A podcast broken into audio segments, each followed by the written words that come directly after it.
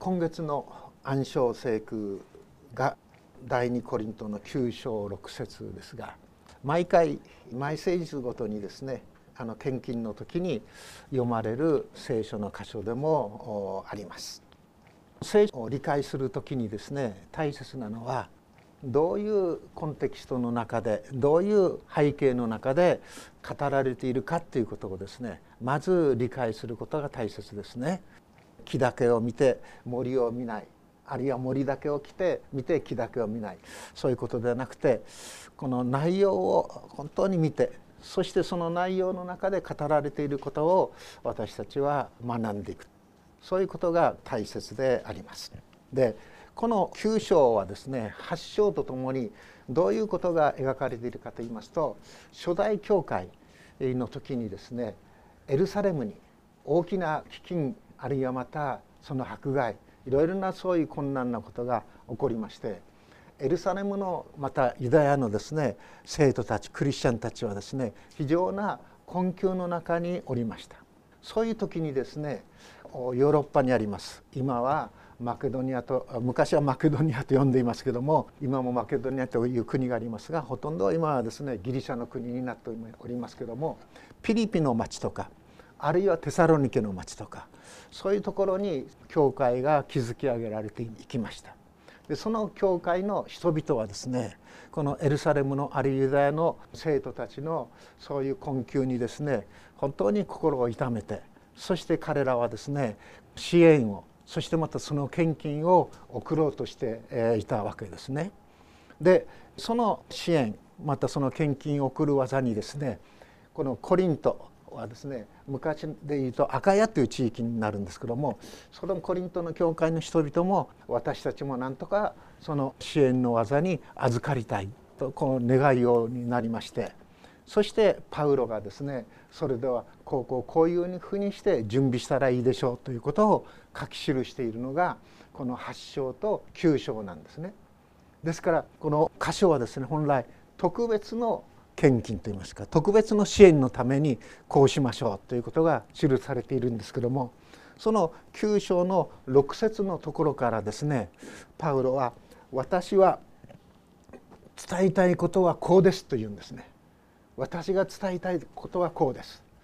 前の訳ですとですね「私はこう考えます」ということでパウロの考え方パウロが伝えたいことをこの6節7節8節また15節に至るまで書き記していくということであります。ですからこれは特別な場合だけではなくていつも私たちがやること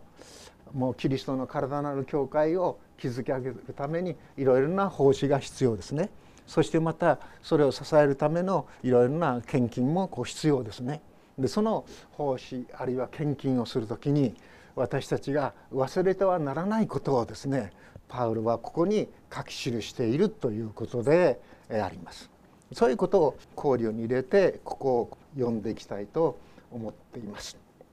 でこのパウロはですね、えー、私が伝えたいことあるいは私はこう考えます、えー、ギリシャ語の本文ではですね「to」と「did」って言うんですけどもこういう書き出しをする時に大体その後にですね重要な教理それをパウロは書き記しているんですね。まあ一つ大切なことはこの第一コリントの手紙の15章の方にあるんですけども血肉の体私たちのこの今持っている肉体体はですね神の国を相続できませんということなんです。ですから神の国を相続する時私たちはですね栄光の体に変えられますということですね。もうどういう体なのか。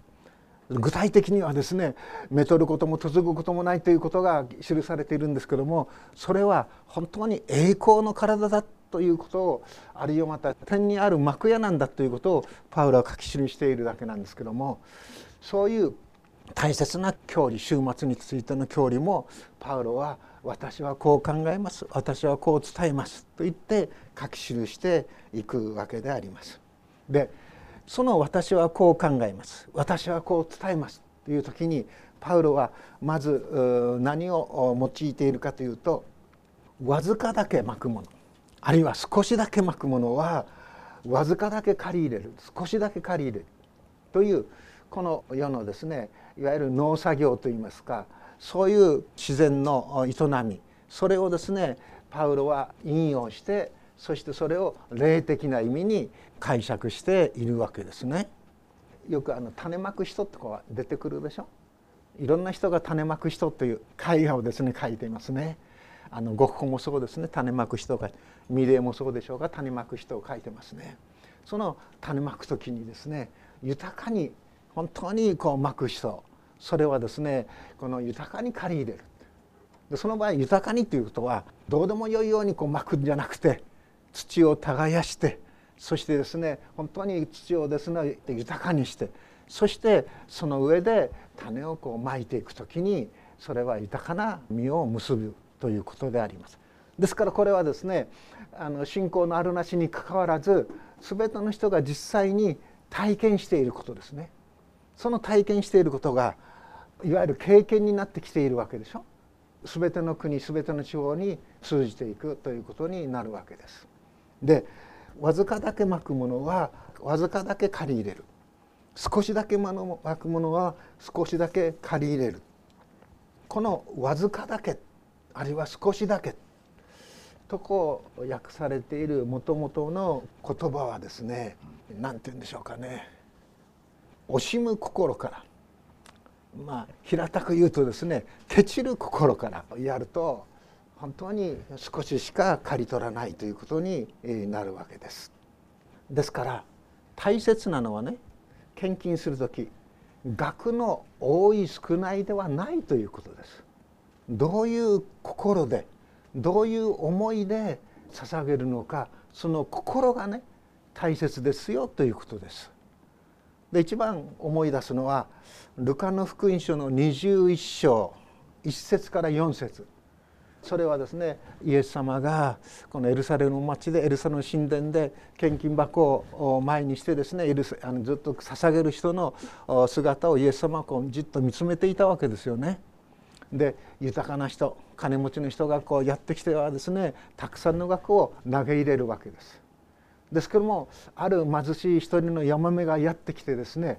レプター銅貨2枚だけをその献金箱に投げ入れるんですね。でそれを見てイエス様はお弟子たちに何と言うかというとこのヤモメはどんな人よりも豊かに捧げたんだっていうんです。レプタ銅貨2枚レプタ銅貨1枚というのはその当時のですね労働者の1日の賃金の128分の1だそうです。ですからもし1万円だとするとねまあ80円弱ぐらいになるんでしょうか。ですから今で言うならば、まあ、100円あるいは200円硬貨をですねこうずっとこう投げ入れたということになるかもしれません。でもそれを見ててイエス様はね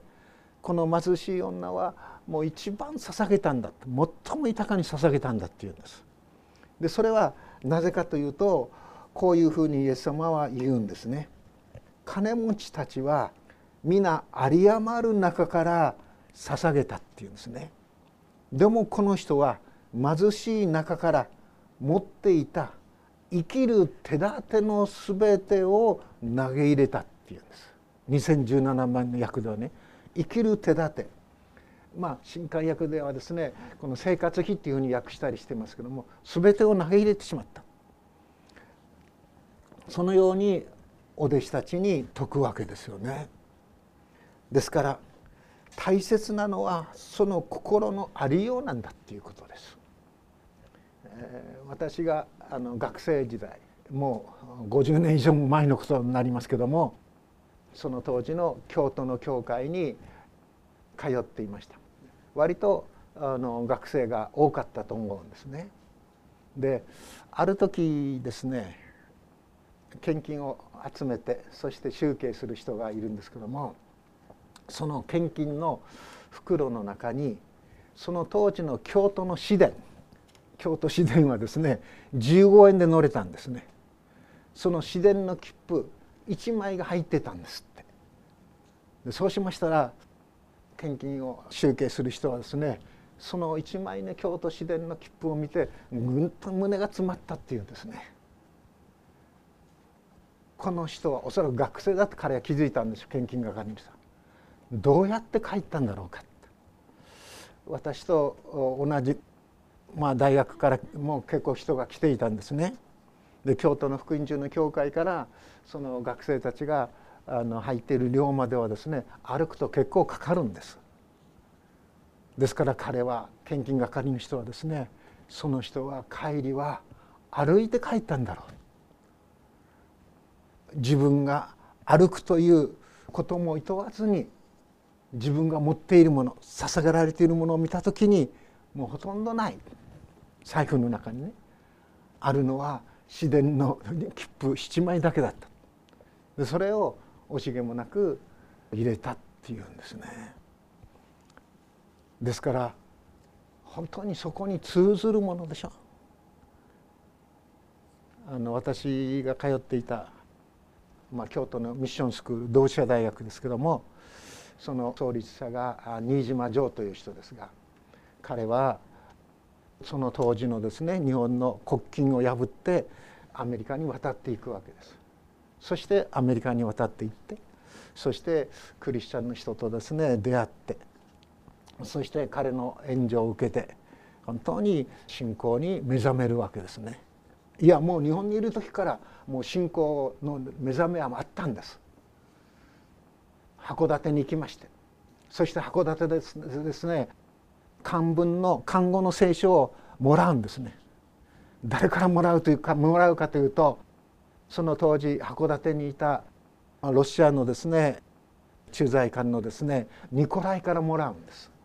そして聖書を読みます。漢文の聖書ですよ。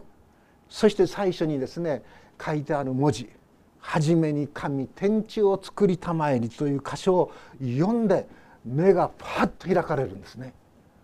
なんということなんだろうか今まで自分がですね神と思っていたものは神ではなくてそれは作り物ではないか。神棚があったりですね仏壇があったりしますけどそれは人間の手で作ったものでありあるいは人間を仏として拝んでいるものではないか。しかし聖書はですね初めに神天地を作りたまえり。全てものは創造主なる神によって作られたんだ。もし作り主がいるとするならばその作った人は何のために作ったのか目的を持っているはずだ。そこまで彼は目が開かれるんですね。そして日本の国はどういう目的のために存続しているのか。そこの中に生きる私はどういう存在なのか何をすべきなのかもうそこで信仰の目が開かれたということですね。ですから黒船を見て新島城はですねアメリカのそういう技術あの鉄の船をですね大海に浮かべてそしてすごい勢いで走るそういう技術を見てアメリカに行ってその技術を学ばなければならないと思っていたんですがそのアメリカに行きたいという思いが目的がガラッと変わったんですね。聖書を学ばなければならないと思って彼はアメリカに渡っていくわけです。そしてアメリカでクリスチャンたちのですね交わりを通して支えられてアーモスト大学というところで神学を学んでそして日本人としては最初のその資格をですね得るわけですね。で彼は日本に帰ってこのキリスト教を本当に土台としたそういう国家を作らなければならないそういう青年たちをですね本当に育てていかなければならないという思いに駆られてそして各地でいろいろ講演活動をするんです。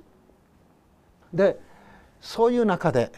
ある集会の時にですね一人の農夫のお年寄りのおばあちゃんがやってきてですね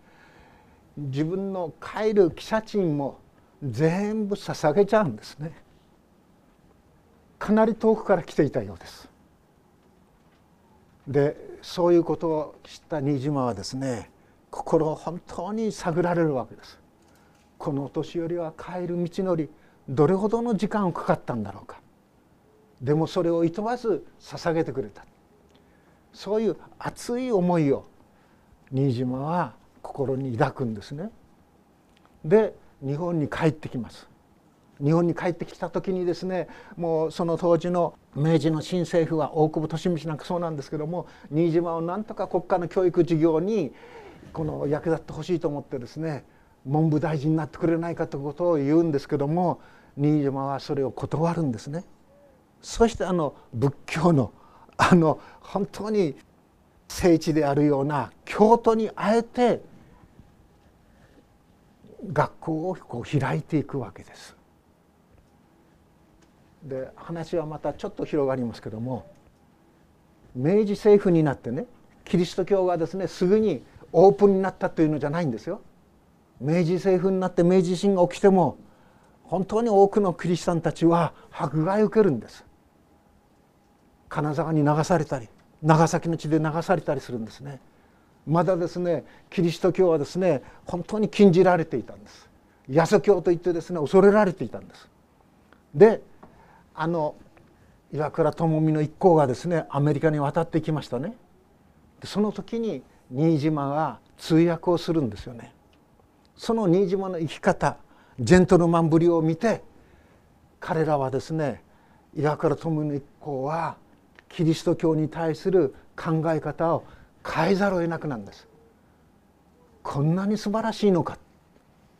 そしてまたアメリカの教会も日本はですね自由がないではないか一番大切な信仰の自由がないではないかそういうことを訴えるんですね。その岩倉智の一行がアメリカに渡って新島城に出会ってまたアメリカの教会からのいろいろなそういうですね要請を受けてそしてキリスト教禁令が解けるんですそういう出会いもあったんですね。でその新島はですね京都に来てそして働きを始めていくわけですね。ですからもし彼がですね立身出世のそういう志だけを持っているとするならば彼はそういう教育事業あるいは教会を築き上げるそういう働きというものはしなかったでしょうね。文部大臣としての名を残したかもしれません。でも彼はもう福音に生きたということが言えると思うんですね。で豊少しだけ巻くものは少しだけ借り入れ豊かに巻くものは豊かに借り入れるっていうんです。ある意味では私はですねそのミッションスクールに入れさせていただいたおかげで大学卒業させていただいたと言えると思うんですね。何せ大学4年の時に半年この入院せざるを得なくなったわけですから工学部でしたからいろんな実験もですねいろんな研究もですねもうできなくなってしまったもう私は卒業諦めざるを得ないそういう状況になりましたでもその当時の工学部長が「あの栗原は本当に牧師になるのか?」と私の指導教官に聞いたんですね。その指導教授はあいつが牧師にならなければ牧師になる青年は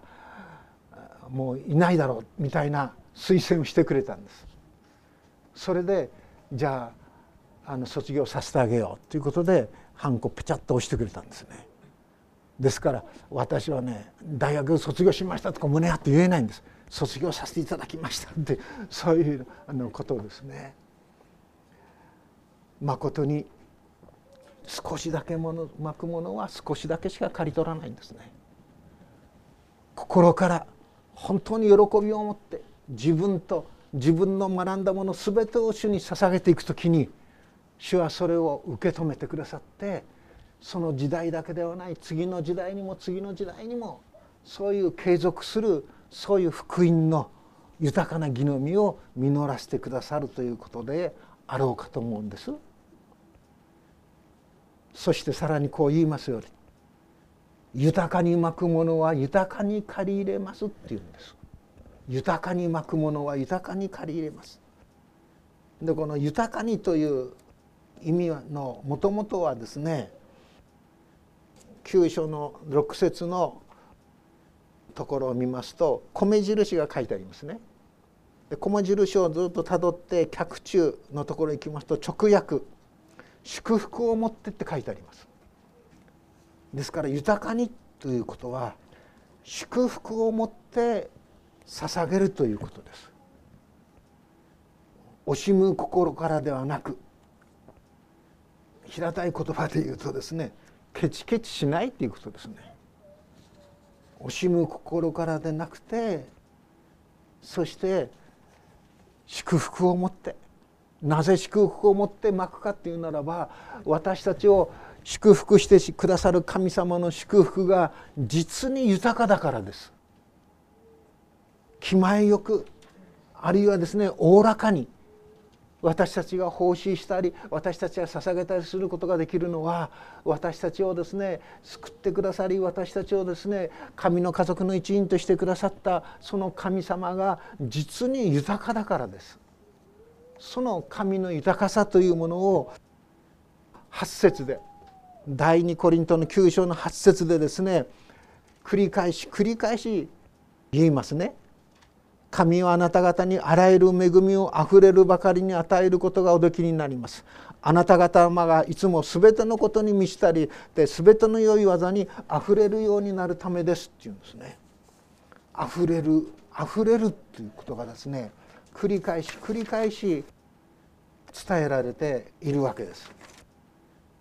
えー、all っていう英語でね全てっていうでしょギリシャ語ではπᾶσαν っていうんですね。あと everything っていうでしょ？そのπαντὶ っていうんですね。ですからπᾶσαν παντὶ πάντοτε πᾶσαν πᾶν。この8節で5回も繰り返して言ってるんですね。あらゆる恵みあらゆるばかり。いつも全ての良いわざあふれるように。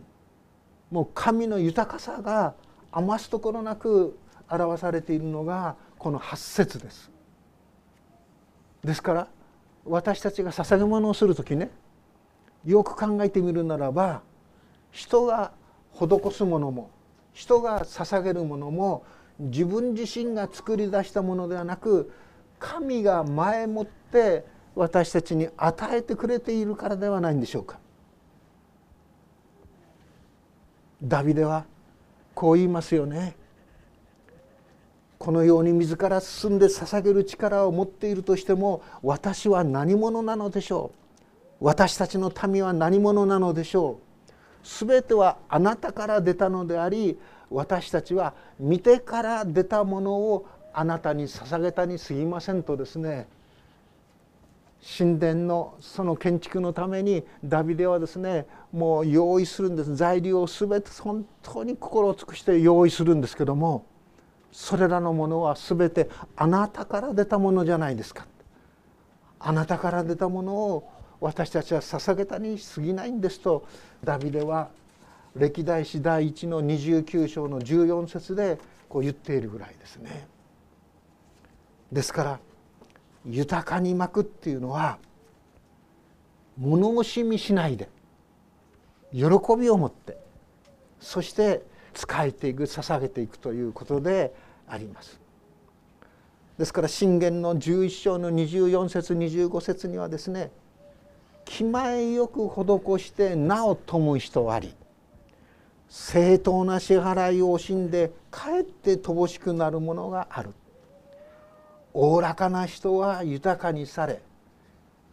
他の人を潤す人は自分も潤される」イエス様もルカ伝の6章で言っていますよね。6章38節で「与えなさい」そうすればあなた方も与えられます。これはギブアンドテイクで言ってるんじゃないんですね。与えなさいっていうのはまず自分のことよりも相手の人をよく考えなさい。相手がどういう立場で相手がどういう苦労を背負って相手がどういう中にいるのかまず相手の人をよく考えなさい。その時にその相手の人を理解することができるでしょう。それからその人の共になることができるでしょう。ということですね。インドネシアに行った時にいろんなことに遭遇しました。こんなことが起こっていいのかっていうようなこともいくつかありました。いやいくつかどころある事柄では本当に自分は追い詰められました。その時一人の先輩の宣教師がスマトラの方にいたんですけどもやってきてくださってね。そして私にこう言ってくださったんです「栗原君インドネシアの国のことを思ってごらんなさい」400年間オランダの植民地だったんです。400年もの長い間西洋列強のあのオランダという国に支配されていたんです。圧迫されていたんです。そういう非植民地の人圧迫されてきた人たちが社会に出ていきようとする時にどういうことをやろうとしますか？物がないんでしょ？知恵を使うでしょ？って言うんですね。その知恵の一つとしてあなたが私がですよ今悩んでいる問題があるんですよ。まずその問題の善悪を考えるんではなくてなぜ彼がそういう考え方そういう知恵を使ったのかその背景を時代とともに時代の背景とともによく考えてごらんなさいって言われたんです。はっとしました。私たちはすぐ現れた表面の事実にですね良いか悪いか判定をつけようとしますしかしその背後にはですねいろいろなその国のあるいはその人のですね歩みそういう問題それがあるはずですよね。それをまず思い見ることが大切でしょうということですね。愛するということは使えるということはそういうことでしょうと言われて私はですね本当に支えられましたそうして神は喜んで与える人を愛してくださるのですっていうんですこの「喜んで」という言葉はですねもうちょっと強く訳してもいいような言葉なんです。なんていうんですか「喜び勇んで」っていうふうにですねそういう訳をしてもいいかと思うんですね。喜んで与える人喜び勇んで与える人ある聖書仲介者はですねこう言いましたこの喜び勇んで与えるということは喜び勇むということはあらゆる制約を自分をね窮屈にしていた自分あらゆる制約を一掃した本当の喜びの心を意味するのでしょうっていうんです。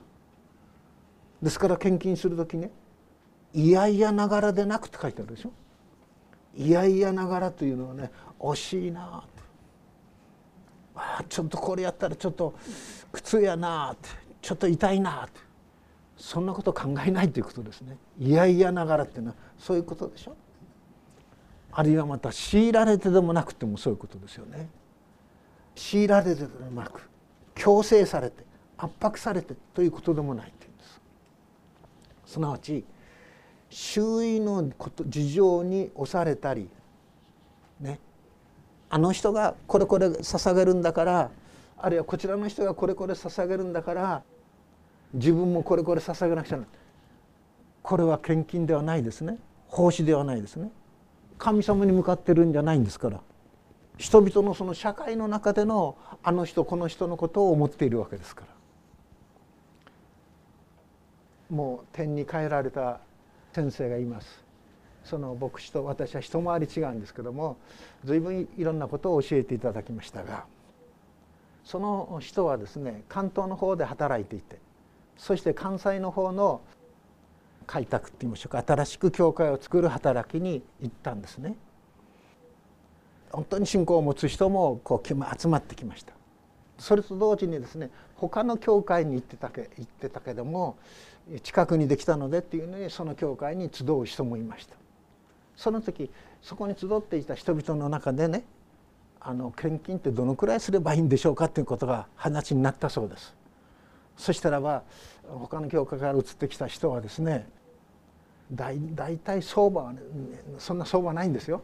相場はですね大体これくらいだっていうことを言ってたんですって。でそれを聞いたその先輩の私の牧師はですねこういうことが人々にね広がってはね本当に主に喜ばれる教会はできないということで献金は神様に対してすることであって相場とかねあの人がこれだからそういうものではないんだということをねはっきり言ったそうです。それから皆さんハッとしたんだそうですね。そして本当に捧げるそれも喜んで捧げるようになりで喜んで教会に来るようになりその教会の働きを通していろんな困難の中にある人が救われるようになりそしてその教会を通してですねその地域だけではなくて西日本のですね地域にですねいくつもの教会が出来上がるようになりました。ある時にはもうその教会の会員だけで1,000名近くなったっていうんです。まあいろんなことがあって今はですね、まあ、600から700ぐらいの人たちがいろんなところで礼拝を持っているようですけどもね。でその牧師さんはある面で誤解される場合が多いんです。でも彼はね誤解されても聞き流していたようです。である時彼が私にその先生話してくれるんですね「栗原君僕はこれこれで生活ができる」ということが分かればそれ以上与えられたものは全部捧げるんですって言ってるんです。でもそういうことは他の人に言いません。親しく交わりを持つ持つようになってそして私に話してくれたんですね。そして他の人は私はですね伝道に成功したとか何とかって言うけども私は決してそうは思ってはいないって言うんですいろいろな失敗もあったって言うんです哀れみだって言うんですねですから喜んで捧げるということは嫌々流れでなく強いられるでもなく捧げるということであります。で心で決めた通りにしなさいって言うんですね。ここで書いてあるでしょ。で心で決めた通り、まあ、聖書を読んでいきますと旧約時代にはですね10分の1献金ということが言われますね。10分の1を捧げなさいということ。でも新約聖書の時代になってそれはですね献金の量ではなくてね量ではなくてその心のありようが大切なんですよということをイエス様がですねはっきりと教えたのがあのレプタ銅貨2枚を捧げた婦人の例です。自分の収入とか自分の資質を考えてそして主を愛する心からこれだけは捧げられると自分で決めるそれが献金でしょうということなんですね。ある親しい牧師私のちょっと先輩ですけども彼はですねこういうふうに言ってました。教会のサポートが与えられるでしょ？そうするとですね、まあ、から子供が4人いるんですけどもその子供たちの前でですね神様は今月これこれのものを与えてくださいましたでもこれこういうここここ必要ですでもこれこれのものを私は捧げますと言ってそして捧げていったということのようですね。ですから喜んでする思いがあるなら持っていないものに応じてではなく持っているものに応じて神は受け入れてくださるんですよということです。同じ第二コリントのですね8章の12節です8章の12節のところを読んでいきますとですね10節からのことをこう読んでみますとこの献金のことについて私の意見を述べましょう。それがあなた方の益になるからです。あなた方は献金を実行することだけでなくその志を持つことも昨年から初めて他に先んじていました。ですから今それをやり遂げなさい。喜んでしようと思った通りに持っているものでやり遂げてください。喜んでする思いがあるなら持っていないものに応じてではなく持っているものに応じて受け入れられるのですよということです。ですから持っていないものを捧げられないでしょ持っているものに応じて捧げていけばいいんですよ。喜んでそれをすればいいんですよということです。何も神様はですね金は我が物銀は我が物と言いますけどもねそれを求めているのではないということです。金は我が物銀は我が物って全ての富は神のものです。その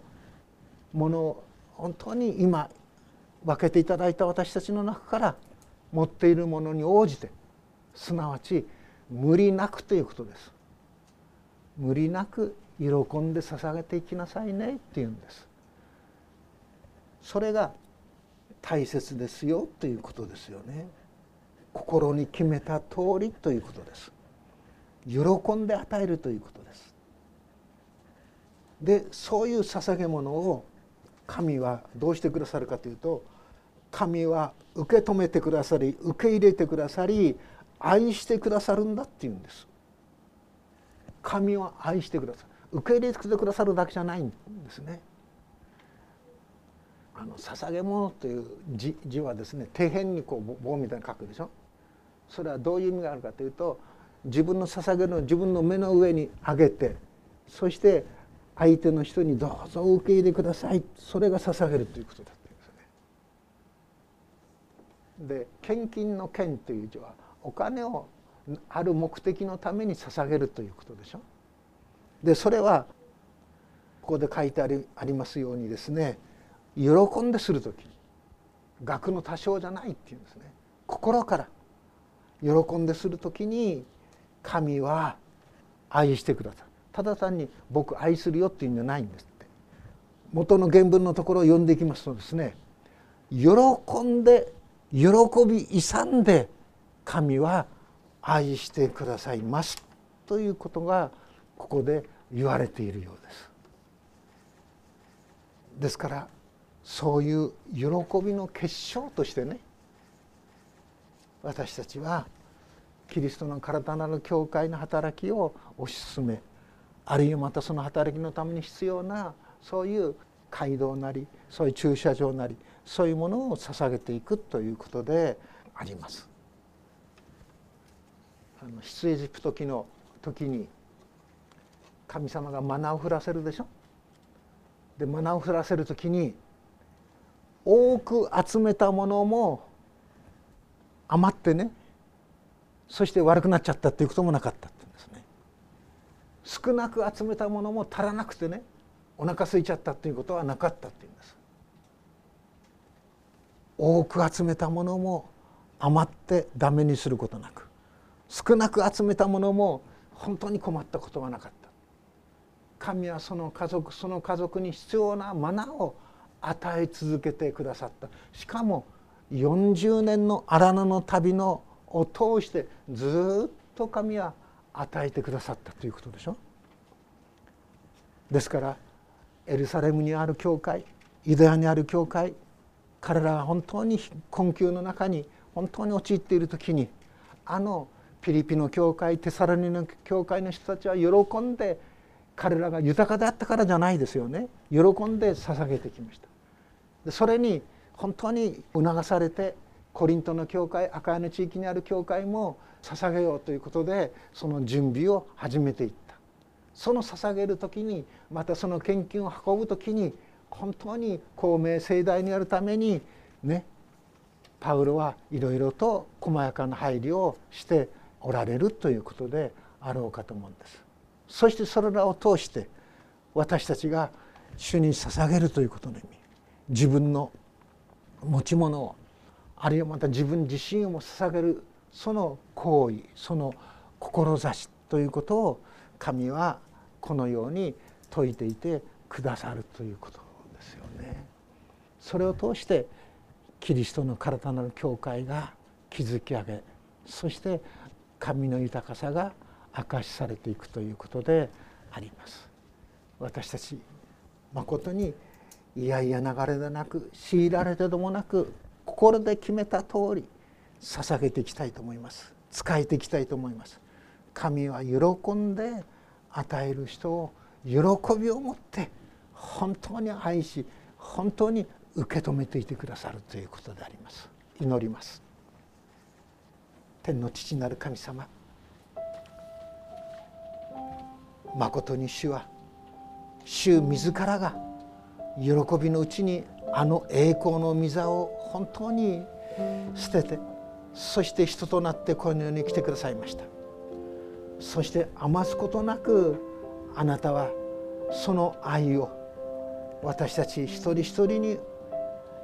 示しまた導いてくださいました。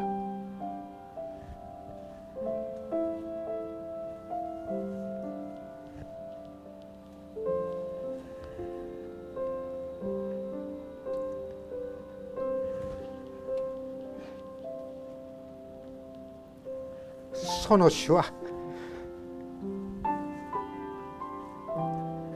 今も生きていて私たち一人一人を御目に留め励まし支えていてくださることを感謝します。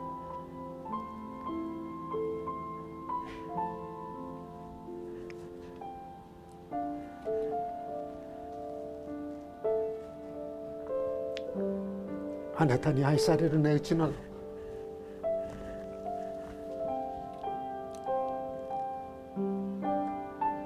亡き者たちを主はご自身のその命を投げ打って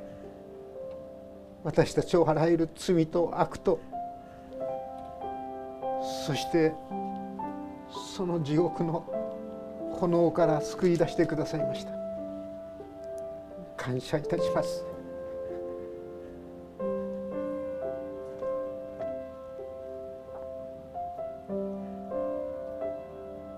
どうぞこの年私たちが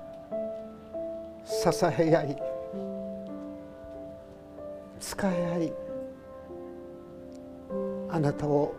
たたえあなたを崇めていくことができるように帰りに導いてください。